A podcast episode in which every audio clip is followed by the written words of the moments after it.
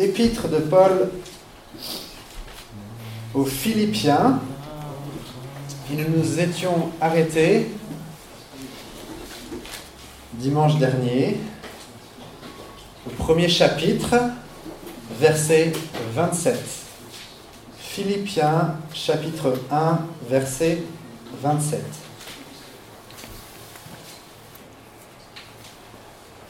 Seulement,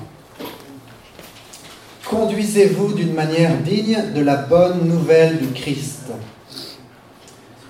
afin que, soit que je vienne vous voir, soit que je reste absent, j'entende dire que vous tenez ferme dans un même esprit, combattant d'une même âme pour la foi de la bonne nouvelle, sans vous laisser aucunement intimider par les adversaires. Pour eux, c'est un indice de perdition, mais pour vous, un indice de salut de la part de Dieu. En effet, pour ce qui est du Christ, pour ce qui est du Christ, la grâce vous a été accordée non seulement de mettre votre foi en lui, mais encore de souffrir pour lui, en soutenant ce même combat que vous avez vu chez moi et dont maintenant vous entendez encore parler en ce qui me concerne. S'il y a donc quelque encouragement dans le Christ, s'il y a quelque réconfort de l'amour, s'il y a quelque communion de l'esprit, s'il y a quelque tendresse, quelque magnanimité, comblez ma joie en étant bien d'accord. Ayez un même amour, une même âme, une seule pensée. Ne faites rien par ambition personnelle ni par vanité, avec humilité. Au contraire, estimez les autres supérieurs à vous-même. Que chacun, au lieu de regarder à ce qui lui est propre, s'intéresse plutôt aux autres. Ayez entre vous les dispositions qui sont en Jésus-Christ. Ayez entre vous les dispositions qui sont en Jésus-Christ. Lui qui était vraiment divin, il ne s'est pas prévalu d'un rang d'égalité avec Dieu, mais il s'est vidé de lui-même, en se faisant vraiment esclave, en devenant semblable aux humains.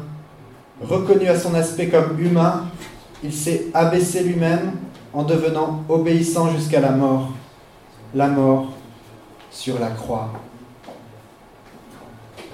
C'est pourquoi Dieu l'a souverainement élevé et lui a accordé le nom qui est au-dessus de tout nom, pour qu'au nom de Jésus, tout genou fléchisse, dans les cieux, sur la terre et sous la terre, et que toute langue reconnaisse que Jésus-Christ est le Seigneur à la gloire de Dieu, le Père. Amen. Ce matin, nous allons découvrir ce qu'est la joie de se donner totalement. La joie de se donner totalement pour l'unité de l'Église. L'unité de l'Église, c'est son progrès. C'est son perfectionnement, comme dit l'apôtre. La semaine passée, nous avons vu la joie de vivre l'amour et de le proclamer, cet amour de Christ. Et là, nous allons plus en profondeur.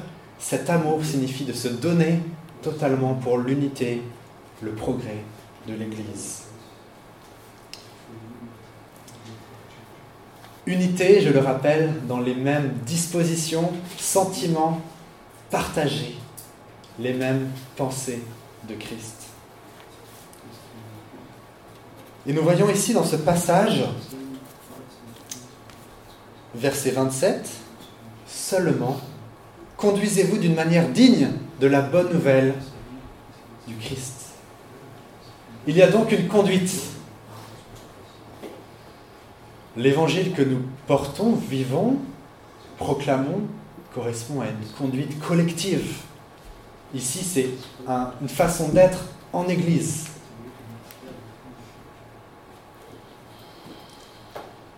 Et le premier point que j'aimerais donner ce matin par rapport à ce texte, c'est que l'unité de l'Église a lieu lorsque nous avons les mêmes pensées, les mêmes sentiments que Christ. L'unité de l'Église a seulement lieu lorsque l'Église est unie à Jésus dans sa pensée et ses sentiments. Il est question, nous l'avons vu souvent, d'avoir un même esprit, une même âme. On le voit tout au long de cette première partie. Et l'apôtre va dire s'il y a quelque communion de l'esprit. S'il y a quelque communion de l'esprit. Et ça, c'est vraiment important ici de souligner que c'est l'Esprit Saint. C'est l'œuvre de l'Esprit Saint de nous amener en communion, ensemble avec Christ. C'est l'œuvre de l'Esprit. Et c'est ce même Esprit qui va nous donner d'être une même âme, d'être un même corps, d'avoir une seule pensée. L'Esprit nous donne les dispositions de Christ pour qu'on soit en communion, ensemble avec Dieu.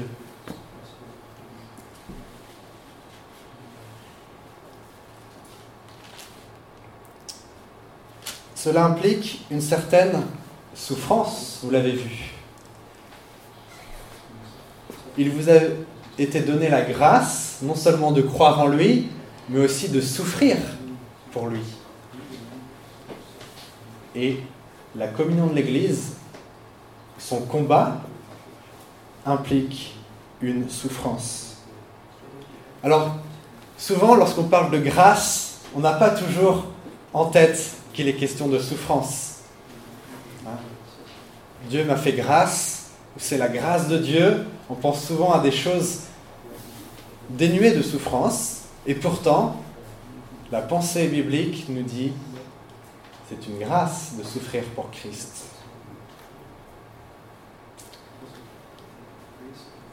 Dans la pensée de l'unité de l'Église, il est forcément question de mort à soi-même, hein, de se dépouiller, on le verra comme Christ l'a fait, de se dépouiller de notre moi et de mettre Dieu et l'autre en premier. Et cela implique nécessairement une souffrance. Cette mort à soi, pourtant, elle doit se comprendre toujours dans la joie de la communion, la joie de l'esprit, la joie d'être unis ensemble à Jésus. Et peine et joie vont toujours ensemble dans la spiritualité chrétienne. La grâce qui coûte, disait euh, le théologien Dietrich Bonhoeffer, grand théologien, qui disait que le problème de l'Église, c'est de parler d'une grâce à bon marché. C'est comme les soldes en ce moment, on vend la grâce de Dieu à bas prix, et c'est le danger qui guette l'Église. La grâce de Dieu est une grâce qui coûte. Il le disait dans le contexte de la Seconde Guerre mondiale, lui qui a été tué par l'armée de Hitler. La grâce qui coûte, qu'est-ce que c'est? Elle coûte, nous dit Bonhoeffer, parce qu'à cause d'elle, nous pouvons perdre notre vie. Alors nous perdons une vie centrée sur nous-mêmes, mais nous pouvons perdre vraiment notre vie en portant l'évangile dans ce monde. Elle coûte donc. Mais c'est la grâce. Parce que elle nous offre la seule vie éternelle. Elle coûte, nous dit encore Bonhoeffer, parce qu'elle nous appelle à être disciples, à adopter une conduite, une pensée qui n'était pas la nôtre au départ. Donc c'est un apprentissage qui est souvent douloureux, fait de correction, de réajustement, mais elle est grâce, parce que nous sommes à la suite de Jésus-Christ, le plus beau nom. Le plus beau nom le Créateur, le parfait, le juste, c'est lui. Nous allons voir tout à l'heure que Paul va dépeindre l'incarnation de Christ et sa mort sur la croix. Et ici, il annonce que un évangile centré sur la croix demande des messagers qui portent la croix. C'est un non-sens de proclamer un évangile centré sur la croix si nous-mêmes nous ne portons pas cette croix qui est la mort à nous-mêmes pour recevoir la pensée, les sentiments, les dispositions de Christ ensemble.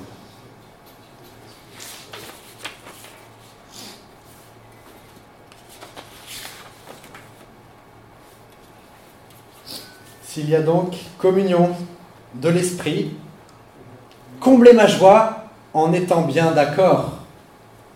Vous voyez tout de suite, après la souffrance, la joie, la joie d'être d'accord, l'unité, la joie de la communion, de l'unité de l'Église. Comblez ma joie en étant bien d'accord, ayez un même amour, une même âme, une seule pensée. Ne faites rien par ambition personnelle ni par vanité, avec humilité. Au contraire, estimez les autres supérieurs à vous-même. verset 5 nous donne la vérité centrale de la lettre. Ayez entre vous les dispositions qui sont en Jésus-Christ. Deux points, et là, il va présenter. Il va présenter que, que Christ, finalement, montre son cœur. Christ montre ses pensées en s'incarnant, en devenant homme et en donnant sa vie sur la croix. C'est là, si nous voulons savoir quelles sont les pensées de Christ, les dispositions de son cœur, regardons à la manière dont il est venu en tant qu'homme et qu'il a donné sa vie.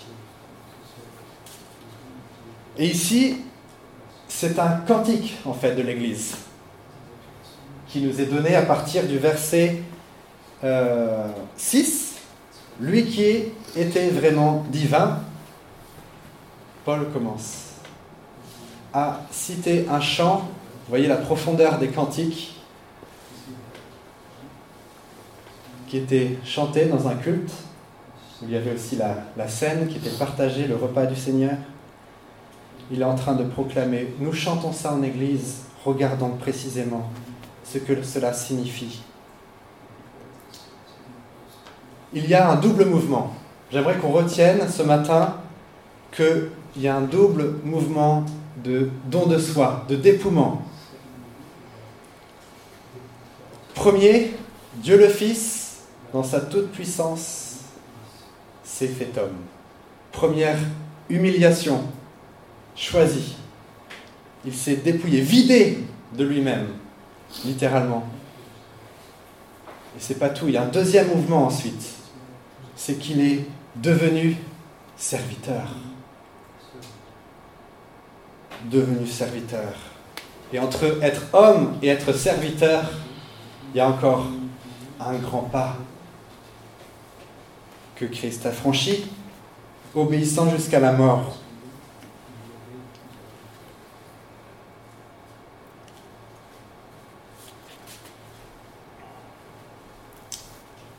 Et si on regarde bien la suite du texte, on nous dit c'est pourquoi. C'est pourquoi Dieu l'a élevé. C'est pourquoi Dieu l'a élevé. Parce que il s'est humilié, il a été élevé. Là, on retrouve un thème majeur de la Bible, celui qui s'abaisse sera élevé. Et là, il y a un double mouvement encore d'élévation. Si on regarde bien, c'est que Jésus est ressuscité, non seulement, mais qui est monté au ciel. L'ascension. Deuxième mouvement. Être à la droite du Père. Maintenant, ces choses-là, on les a déjà entendues, je pense, mais on n'est pas forcément conscient de la profondeur qu'il y a dans ces vérités. L'unité de l'Église est seulement possible par le don de Jésus, par le fait qu'il qui s'est fait homme. L'unité serait impossible sans cela. Parce que en lui, il, il rassemble la nature de Dieu et la nature humaine. En lui, il y a unité de Dieu et des hommes. Et ça, on doit le contempler. On doit s'émerveiller de ça. Dieu est un, et le Dieu un vient amener en lui l'humanité entière. L'humanité entière. Et en fait, lorsque Christ prend la condition humaine, c'est toute l'humanité qui prend avec lui. C'est toute l'humanité qui porte. Et c'est pour ça que l'unité est possible. C'est pour ça que la, réconciliation est possible. C'est parce qu'il résume toute la nature humaine. Et dès les premiers siècles, les pères de l'Église parlaient de la divino-humanité. Divino-humanité, Christ. C'est lui, en lui seul, que les hommes et Dieu peuvent être unis en communion. Alors quand je parle de l'humanité entière, je, me base sur ce texte, effectivement, lorsqu'il est dit, Dieu l'a souverainement élevé, il lui a accordé le nom qui est au-dessus de tout nom, pour qu'au nom de Jésus, tout genou fléchisse. Lorsqu'il est dit tout genou fléchisse, c'est tout genou humain, toute l'humanité, mais aussi les réalités célestes, dans les cieux, sur la terre, sous la terre. Toute langue, encore une fois, toute langue des hommes reconnaissent que Jésus-Christ est le Seigneur. Et dans ce mouvement d'abaissement et d'élévation, bah, c'est nous tous qui l'entraînons. Là, il faut voir pas seulement Jésus seul, qui descend non seulement au tambour, mais aux enfers, et qui remonte victorieux, il faut voir que l'humanité est rattachée à lui. Et l'Église, corps du Christ, est unie à lui, à ce moment-là et pour toujours. Il nous entraîne, il vient nous chercher au plus bas pour nous élever au plus haut.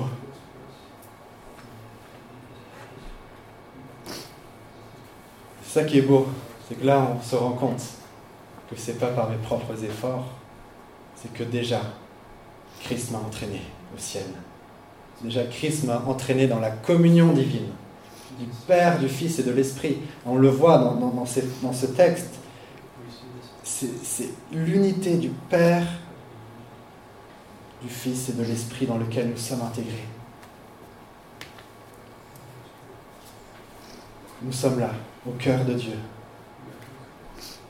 Et lui qui est unité, dans sa diversité, à combien plus forte raison il va nous unir dans nos différences, dans, nos, dans notre diversité. il, y a une, profonde théologie ici hein, de l'apôtre Paul, qui est contenue même dans un chant, jusqu'au verset 11. J'aimerais maintenant faire le lien avec ce que j'ai dit précédemment. Alors, pour dire une illustration, imaginez un chercheur d'or. Un chercheur d'or, qu'est-ce qu'il va faire? Un chercheur d'or ne va pas ramasser l'or euh, juste là devant lui, sans descendre en profondeur. Il doit creuser. Il doit descendre, s'abaisser, et là, au plus profond, il trouve l'or ou les diamants. D'ailleurs, les diamants se, constituent en dessous des volcans, en profondeur. Et pour l'Église, c'est pareil. Nous qui cherchons à être unis au Christ, nous qui cherchons l'unité, nous devons descendre. Avec ces dispositions de Christ, descendre dans l'humilité, le service, chercher l'intérêt des autres, les considérer comme supérieurs. C'est ça que cela signifie. Descendre, nous abaisser. Christ, Dieu le Fils, a considéré comme supérieur les intérêts des hommes. À combien plus forte raison nous y sommes appelés pour ça que Paul parle, faites attention à la vanité, faites attention à l'ambition personnelle. Vous êtes appelés à descendre avec Christ. À ce mouvement de dépouillement. Et c'est là où la communauté se crée. C'est là où l'Église a lieu. C'est là où l'Église est constituée et progresse. J'aimerais donner une illustration de, plus contemporaine. Vous avez entendu parler récemment de la mort de, Jean Vanier. Jean Vanier, donc un, chrétien d'une spiritualité très profonde, qui a créé les communautés de l'Arche, qui accueille des gens avec différents handicaps. Il y a des communautés dans le monde entier. Et qui, ça dépasse d'ailleurs seulement l'Église catholiques, les, évangéliques euh, anglo-saxons ont été très euh, bénis et nourris de, cette, de cet exemple d'accueil des personnes en condition de handicap. Et Jean Vanier, au départ, il ne pensait pas forcément créer une multitude de communautés. Il était en France et il y avait deux personnes Personne ne voulait s'en occuper. Et lui, s'est dit, bah, pourquoi pas moi? Jean Vanier est un grand intellectuel, il avait fait des études supérieures, mais ce qui l'a motivé, c'est cet évangile. Je vais descendre. Je vais mettre au service de ces deux personnes handicapées. Et je vais, ici, dans la profondeur, tâcher de rencontrer Christ, de m'unir à Christ d'apprendre qui est Christ en servant ces personnes. ensuite, il y en a eu plusieurs qui l'ont rejoint, et première communauté est née, et puis ensuite ça s'est multiplié. Pour l'Église, c'est toujours la même chose, le même principe. Elle se crée, elle grandit lorsqu'on descend dans l'humilité au service des autres. Et c'est là qu'on découvre mieux les pensées et les sentiments de Jésus.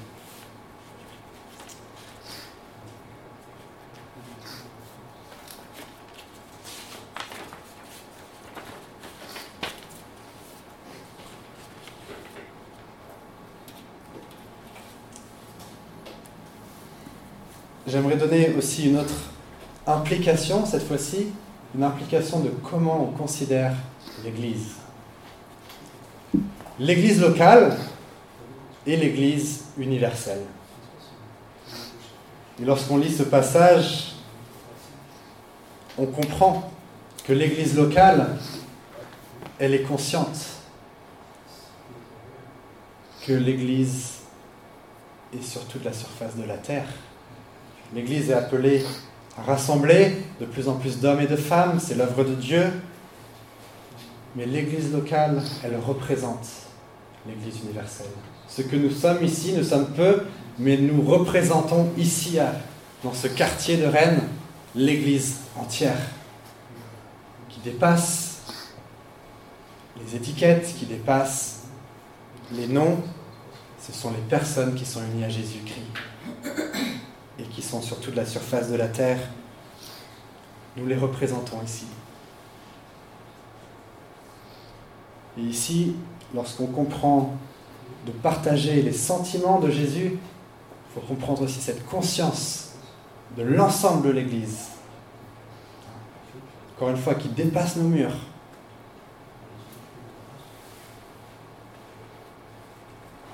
Nous sommes au service de l'Église universelle.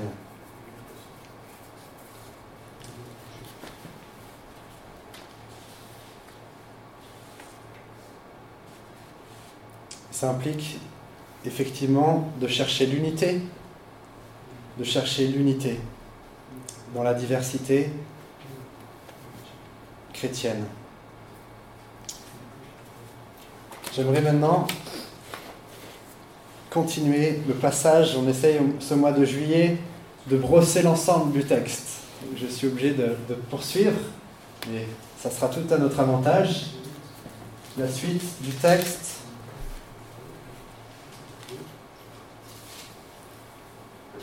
Verset 12, chapitre 2. Ainsi, mes bien-aimés, comme vous avez toujours obéi, non pas seulement en fonction de ma présence, mais d'autant plus maintenant en mon absence, mettez en œuvre votre salut avec crainte et tremblement. Car c'est Dieu qui opère en vous le vouloir et le faire pour son bon plaisir.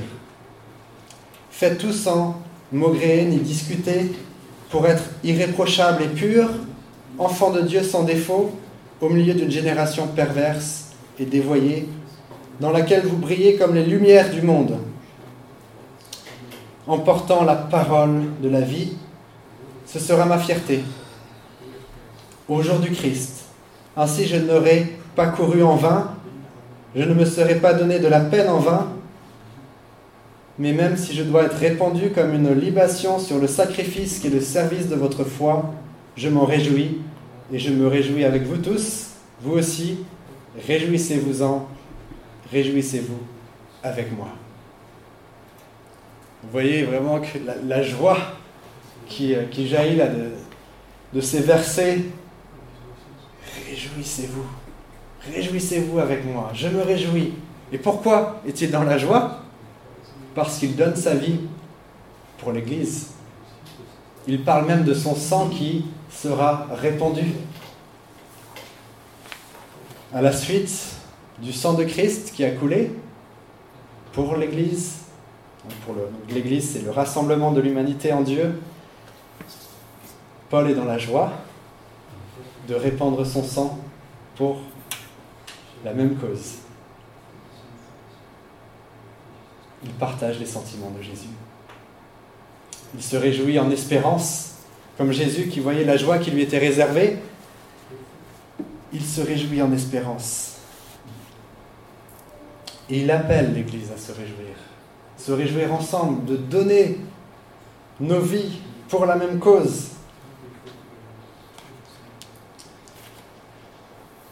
Reprenons verset 12 mettez en œuvre votre salut avec crainte et tremblement.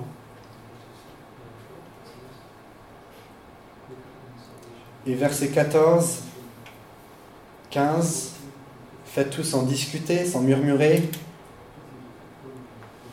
pour être irréprochable et pur, enfant de Dieu, sans défaut. Irréprochable et pur. Et ça nous appelle au début de la lettre. Au début de la lettre, si vous vous souvenez, la semaine dernière, il était question de grandir dans l'amour, de grandir dans le discernement pour se présenter comme irréprochable devant Dieu. Paul insiste ici. Qu'est-ce que ça veut dire? Nous devons discerner effectivement au sein de notre génération. Nous sommes au cœur d'une génération marquée par le mal, nous en sommes au cœur et nous devons faire attention et travailler à notre salut. Le salut est accompli en Jésus par sa mort et sa résurrection. Le salut nous est promis, nous qui avons remis notre vie entière à lui. Mais le salut, nous ne l'avons pas totalement expérimenté. C'est un salut qui sera prêt à être révélé totalement à la fin des temps et c'est pour cela que nous sommes dans ce temps où nous devons y travailler. Hein, à ce, cette progression de la vie de Christ en nous, de la plénitude de Dieu en nous, avec crainte.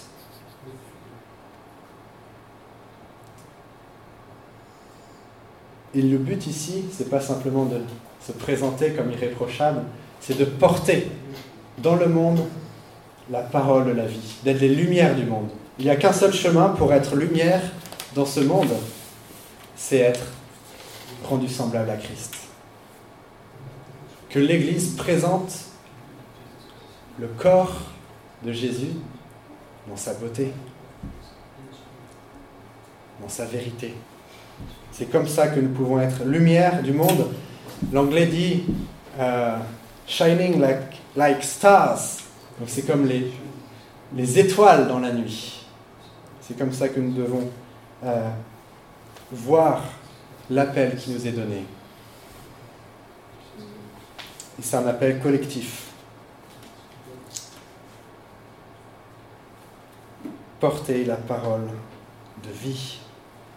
Et on comprend ici que c'est non seulement de la proclamer, mais c'est de la porter dans notre corps, dans la manière dont on agit, dont on se conduit, les sentiments profonds avec lesquels nous sommes animés.